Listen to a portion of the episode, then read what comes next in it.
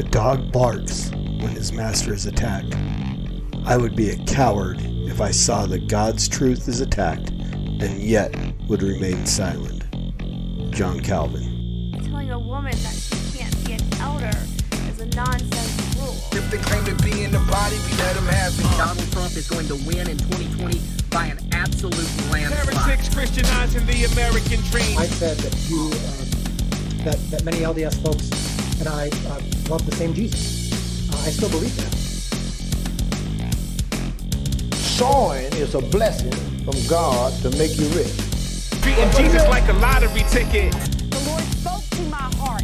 Then very few times I've ever heard God be this articulate with me. And I'm telling you word for word, these words came into my heart. I'm not asking you anything. I'm asking you to brush your hair. We'll cook them sharply. That's what God commanded. Hey, what's going on, everybody? Welcome back to The Master's Dog, episode 156. I am your host, Norm, The Master's Dog Dunham, a.k.a. The Evangelical Norm. Yes, it's me. I've been gone for about a month. Just time constraints and things, and who knows? The list is never-ending of excuses why I have not done an episode in over a month. But here I am. Really playing catch up. So today is the day we are going to play catch up. I think part of it is it's just been week after week after week from our friends at Saints Unscripted of nothingness. So again, a little background. Master's Dog is a podcast I do dealing with false teachers and false doctrines and so on. Anything that comes against the truth of God's word, as it says in the introduction, the beginning of the intro video, I bark. When God's truth is attacked, I make a noise. And so this started out as a podcast called Faith and Beliefs Refuted, and I was simply responding to the LDS podcast, which at the time was called Three Mormons, became Saints Unscripted when Nelson said you couldn't be called Mormons anymore. And so they took that out. They called it Saints Unscripted. They started a segment of their podcast called Faith and Beliefs, and they were talking about the Articles of Faith. And I saw that and I said, I want to respond to each and every one of these to show how those articles of faith, what they really are, and how they don't line up with mainstream Christianity. Well, they continued on after the 13 articles of faith and doing issues on doctrine and theology and so on.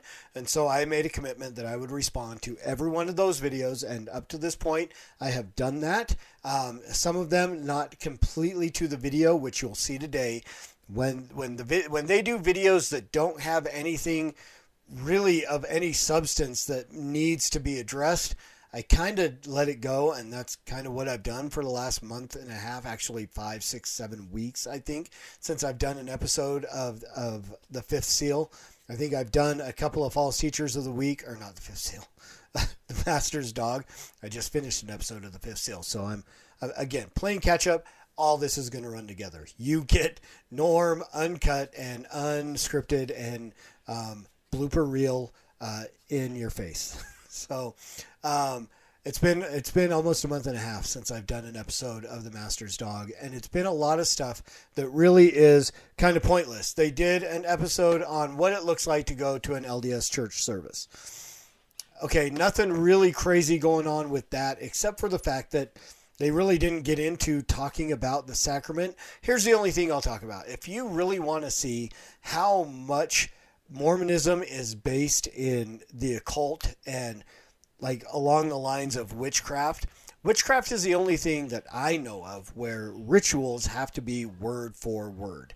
Having been a Wiccan for a period of time, having been to a coven and so on, watching them cast spells, it is very important that you do those things word for word, verbatim right, because any mistake can have catastrophic results in those things. And so this is what happens in an LDS church service, especially during sacrament meeting. So you have what they call the sacrament, which we as Christians would call communion, except for the fact that they use water, which is, I mean, Jesus shed his blood for his bride. He shed his blood for those that he died to save. He made a covenant with a cup of wine representing his blood. To take that, and again, he had turned water into wine, to take what he uses and essentially reverse that miracle he did and reverse the wine into water. Insult among insults among insults to the Lord. I mean, that is literally biting your thumb, thumbing your nose. You pick your cliche for shaking your fist at the heavens, and that's what they do with their sacrament. But the sacrament is prepared and administered by the only real thing that the Aaronic priesthood, which doesn't exist, Jesus did away with it by being the final sacrifice for sin. The Aaronic priesthood was no longer needed, but the only thing the Aaronic priesthood in the LDS church does, really, truly does, they go walk around on Fast Sunday and collect fast offerings from people who can't show up to church. I've done that in the past. They prepare and administer the sacrament or communion. The deacons, the 12 to 14-year-olds, they get to carry it and pass it and take it around to all the people sitting in the pews. The teachers, the 14 to 16-year-olds, they get to prepare it. They get to be in the back room pouring water into the little cups and usually with unwashed hands applying the unbroken bread. Usually two slices or a slice and a half per tray. Usually you have 8 trays that get passed around the room if you have enough priesthood members in a big enough room. So when I was a teacher, we did a slice and a half. So, you know, went through 8, 9, 10, 11, 12 slices of bread, right, and put them in there. And then the priests, the 16 to 18-year-olds, they bless it and they get to tear up the bread is what they do. So, and in blessing it, they have to pray a specific prayer. And this is where you'll see kind of the issue of what I would consider to be witchcraft come into play in an LDS service. If the priest does not say the prayer exactly right, once he finishes prayer, you're going to see that particular priest. There's 2 of them. One will say the prayer over the bread. One will say the prayer over the water. And I'm trying to remember which one is done first. I don't honestly remember. I think the bread is passed first and then the water, but I'm not 100% sure. I'm pretty sure that's the way it goes. But one will pray over each. That priest who said the prayer will look back at the bishop and essentially give the thumbs up or thumbs down on whether or not he has to do it again. I have literally been in a room and watched a priest get so flustered that the first counselor from the bishopric came down and prayed the prayer over the blessing of the bread. Watched it happen. But essentially, you get this. This is the prayer. O God, our eternal Father, we ask thee in the name of thy Son, Jesus Christ, to bless and sanctify this bread to the souls of all those who partake of it. And witness unto thee, O God, the eternal Father, that they do this in remembrance of thy Son, that they do always remember and that they may have a spirit to be with them. And basically, I don't remember the whole thing. I used to have the whole thing memorized. And then water, do that to all the souls who partake of it. Witness unto thee, they do this in remembrance of the blood of thy Son, which was shed for them. The only real difference is when they get to the water, it's the blood of thy Son, which was shed for them. You're using water.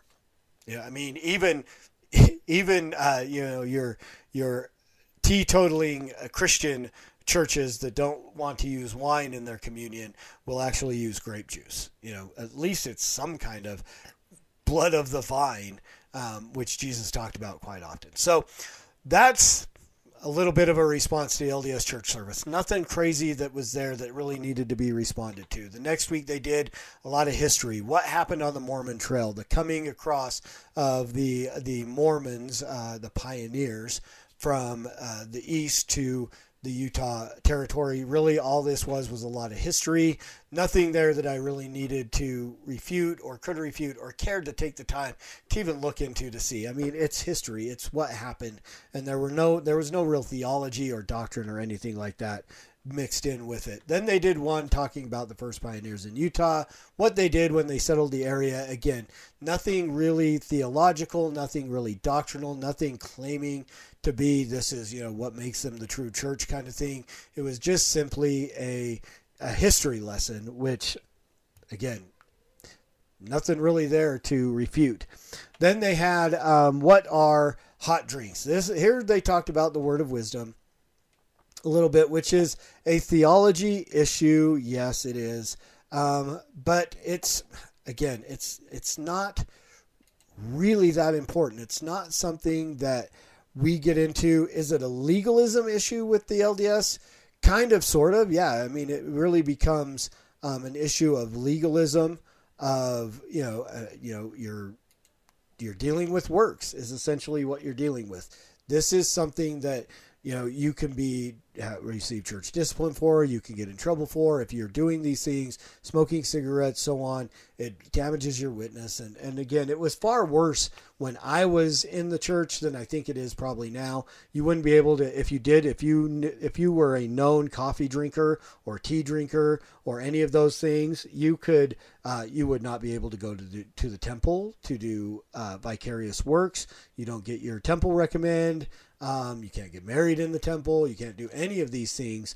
So again, there's a legalism thing to it of that. But again, it's equivalent of the Muslims and, their dietary laws and so on. This is Mormonism's dietary laws, which are pointless and meaningless. And then their next episode was changes to the word of wisdom. And again, has it been changed? Has it gone from being, Coke, when I was a kid, Coke, you couldn't even drink Coke. And then, of course, there was apparently the owner of the Coca-Cola company became a Mormon and suddenly it was okay to drink Coke. I don't know how true that rumor is or anything like that. It's always what I heard. But again, at some point in time, it was like, well, caffeinated drinks, Coke, Coca-Cola soda, carbonated, that stuff is warned against, but it's not forbidden. Again, hot drinks like chocolate are not forbidden, but they're still hot drinks, which is what the word of wisdom says. But those are, well, it's always been known that it's coffee and tea and and whether that's caffeine, could you drink decaffeinated, all this stuff.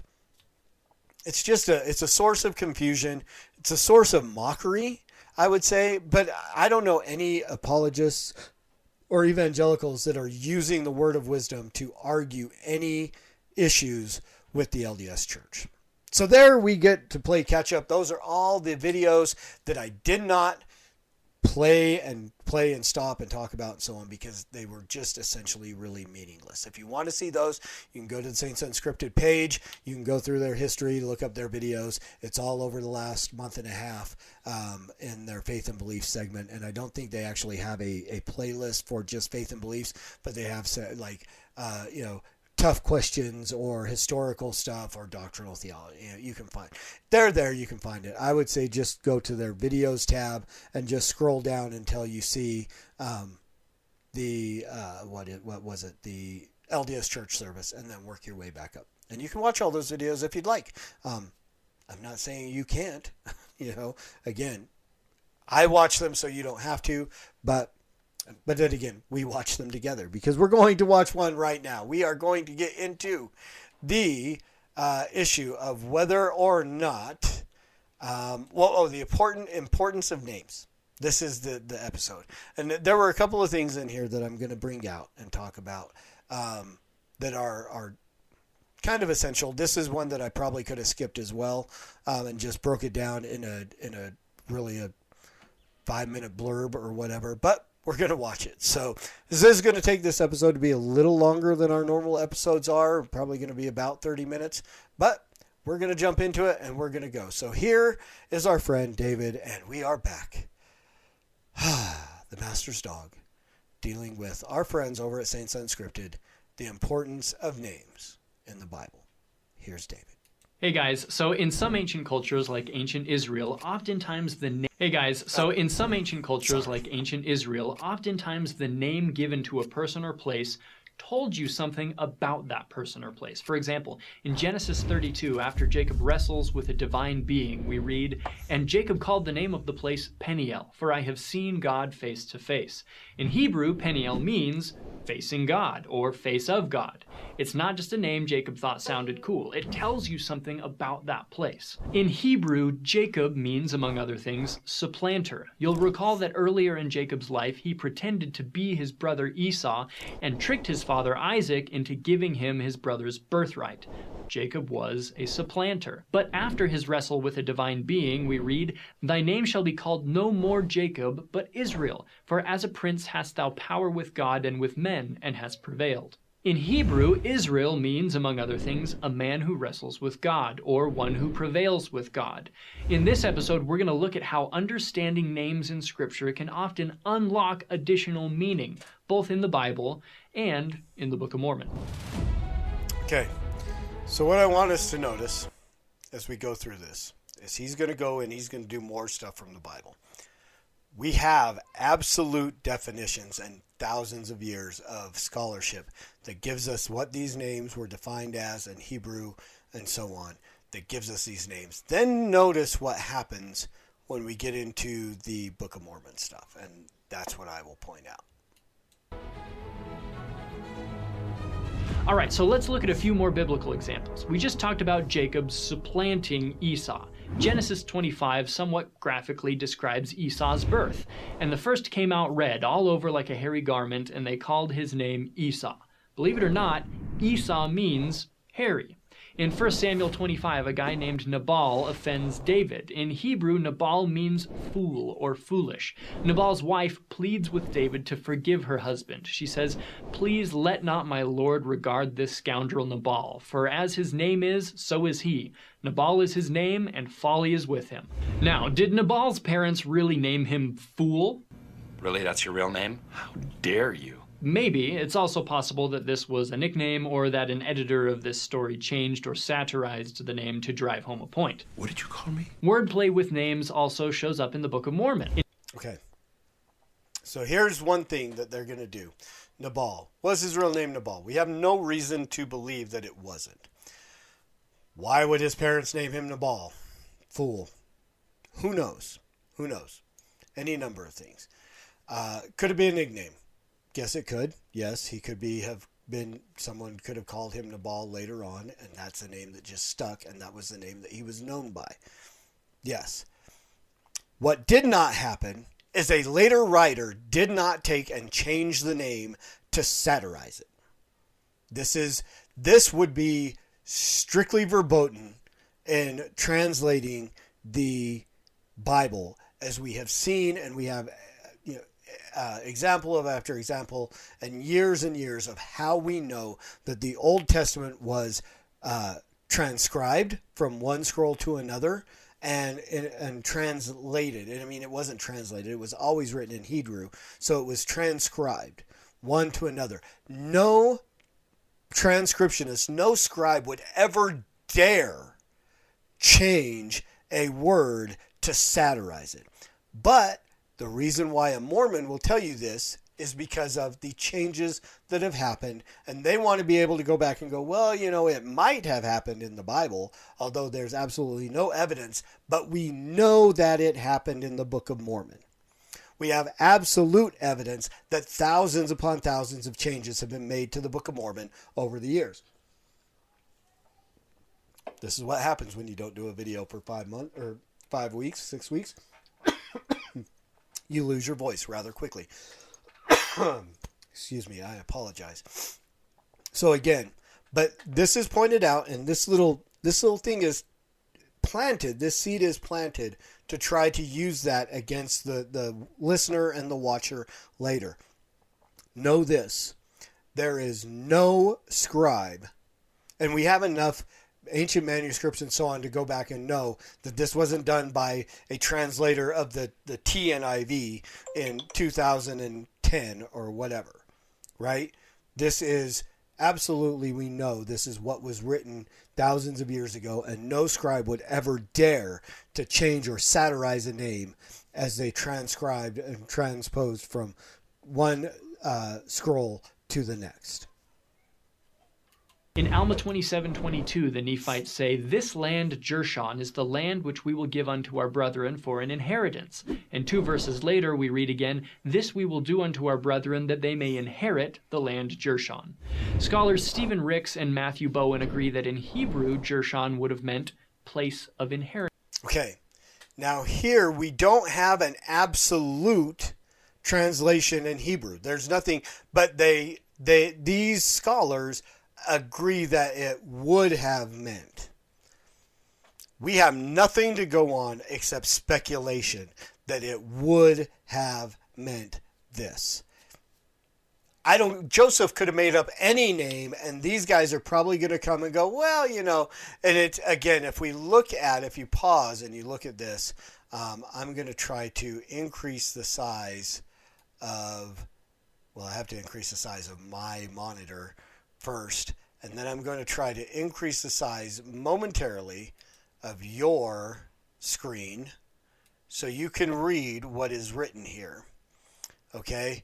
Now, the Nephites allowed them to settle in the land of Jershon. The name, though not found in the Bible, has an authentic Hebrew origin. The root, YRS, meaning to inherit.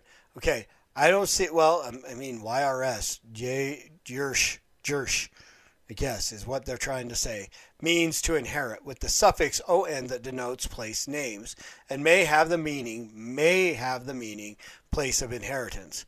Wilhelm Boré, in his important study, something or other, cites fully 84 ancient Canaanite place names with the ending on in biblical and extra-biblical sources. Okay, so again, we have all this. But again, this is all speculation. With Jacob's name, with Peniel, with those other places, we have absolute definition, Hebrew definitions of those words. This we have speculation. In other words, the writers of the Book of Mormon are likely making a play on words here. Jershon, or place of inheritance, is the place of inheritance. The first author of the Book of Mormon, Nephi, stated that the record was made in the language of my father, which consists of the learning of the Jews and the language of the Egyptians. In accordance... Okay. Again, I've made this argument time after time after time. No Hebrew would ever use the Egyptian language to write a document or to name their child. None. The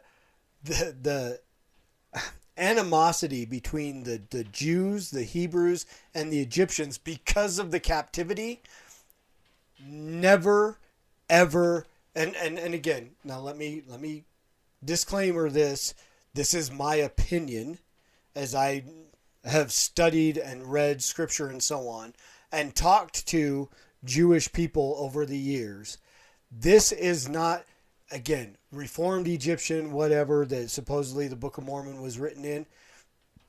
No self-respecting Hebrew, after having been in captivity and the things that went on in Egypt, would use Reformed Egyptian. They would write in Hebrew. Excuse me. Don't drink soda while you're doing a podcast. That was pretty gross. With this description, scholars have noticed elements of both Hebrew and Egyptian in the Book of Mormon. Nephi is most likely derived from an Egyptian word, NFR, which means good, goodly, fine, or fair. Okay. Again, my argument stands. And again, they can come back against that and go, well, that's just your opinion. But my argument stands, and it bears some weight if you look at history. No self-respecting Hebrew person would name their child an Egyptian name. Would not. I can't fathom that happening. With again, I mean, the way that the Jews operated throughout history, that's not happening. The Hebrews are not going to, and you can go ask a Jewish scholar about this, but I don't see it ever happening. If that's correct, then it appears that Nephi uses some clever wordplay right out of the gate in the first verse of the Book of Mormon. I, Nephi, goodly, Having been born of goodly parents, therefore I was taught somewhat in all the learning of my father.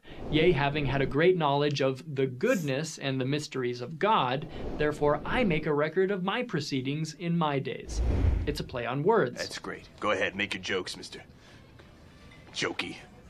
Joke maker. In the Book of Mormon, the wicked Zoramites would pray from the Rameumptom, which is described as a place of standing which was... I've always laughed whenever I heard that word, Rameumptom. Again, it sounds made up to me. High above the head. The first element of the name is most likely related to Hebrew Ram, to be high, to be exalted, and Rama, eminence, high place. The same root that appears in the biblical geographic name Rama, meaning hill. Again, the name fits the thing. One of my favorite examples... Again, and it's all speculation because we have nothing to go, this is what the definition of that is Zeezrom. In Alma we read, and it came to pass that there was one among them whose name was Zeezrom. But before the narrator tells us Zeezrom's story, there's a pause while the narrator describes the Nephite monetary system. We learn about all the different units of gold and silver. Notably, one of the units of silver is called an Ezrom. Scholar Stephen Ricks noted that the Book of Mormon proper name Zeezrom may follow a naming pattern parallel to the Hebrew Zesinai, he of Sinai, and may have the meaning he of the Ezrom. The Book of Mormon Onomasticon adds that Zeezrom may mean he of silver or money. This makes sense. First, we're introduced to Zeezrom, who is described as essentially a greedy Nephite lawyer. Next, we immediately get a review of what an Ezrom is.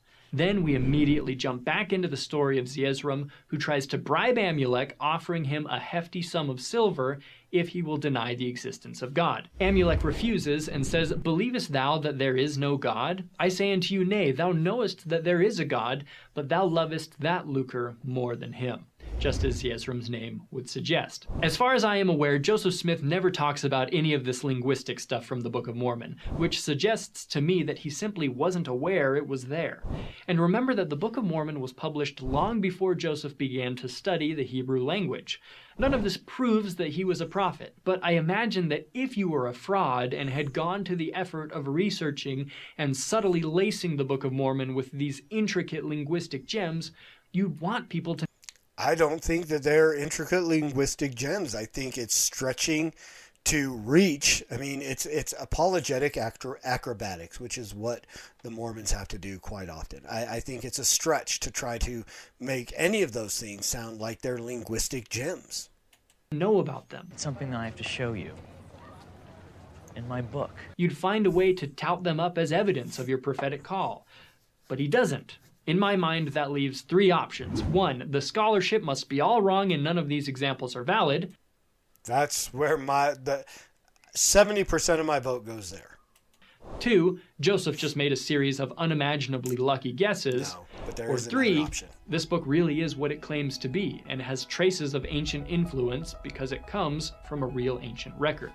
Of course, whether or not... The fourth option that always is left out, and this is where 30% of my vote goes, is that it was a demonically influenced writing by the enemy. I mean, you can take a lot of the things, whether Joseph just made this stuff up or if he was influenced by demonic influences outside of himself or whatever. There's plenty of possibility that any of this stuff came from that. But again, I see all of these things, these linguistic gems and connections and whatever. I see them as stretches. This is really reaching and scraping the bottom of the barrel to come up with some kind of explanation of why this is. And again, there's hundreds of other possibilities that have no, now we've been given three of these things that we're supposed to go, look, the Book of Mormon is so amazing. But yet there's hundreds of other names that are simply just made up that have no real connection to Hebrew or anything. Not the Book of Mormon is what it claims to be is a question that you need to find your own answer for, ideally with God's help. But if you're looking for more info about today's topic, check out the links in the YouTube description, watch some of our other videos while you're here, and have a great day. There you go. So there we have it. The Importance of names and just the way that this stuff gets used. Again, it is, there's such an acrobatic stretch into taking this stuff and twisting it around and going, here, look, we can just eisegete this stuff into here and make it, look, it's believable. No, it's not. No, it's not. Zeezrom is a made-up name. Whatever that thing was. I can never remember it, but I laugh every time I hear it. Is a made-up name.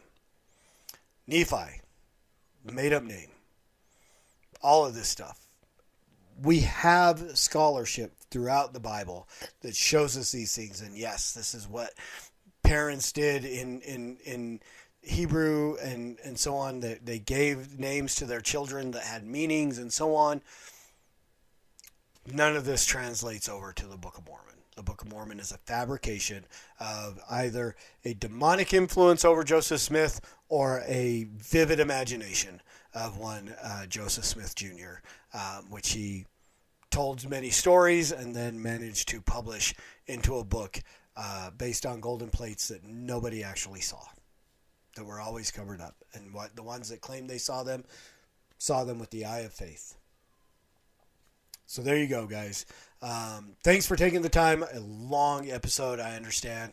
Hopefully I will not get this far behind and we'll keep up with what's going on and you won't have to endure another 30-minute episode of The Master's Dog. Maybe just a 20-minute episode, which is probably coming up in the next few days. I'll be dropping one about Emma. Did Emma believe or not in Joseph Smith's prophetic gifting, and why that is an important thing, or if it is even an important thing, and why we should talk about it. So thanks, guys, for taking the time to watch this video. As always, leave me a like, a share, a comment. That helps the algorithm send it out to more and more people. Subscribe if you haven't already. Hit the notification bell. Get all the content that I release here on the Evangelical Norm channel on YouTube. Hopefully much more coming up, some unsolicited episodes. There's a lot of music that's come out since the last episode I did, and so I've got to play catch-up over there too. But please take some time to check out the other stuff that I've done. And as always, preach the gospel at all times. Use words. They're necessary. And until next time, Soli Deo Gloria.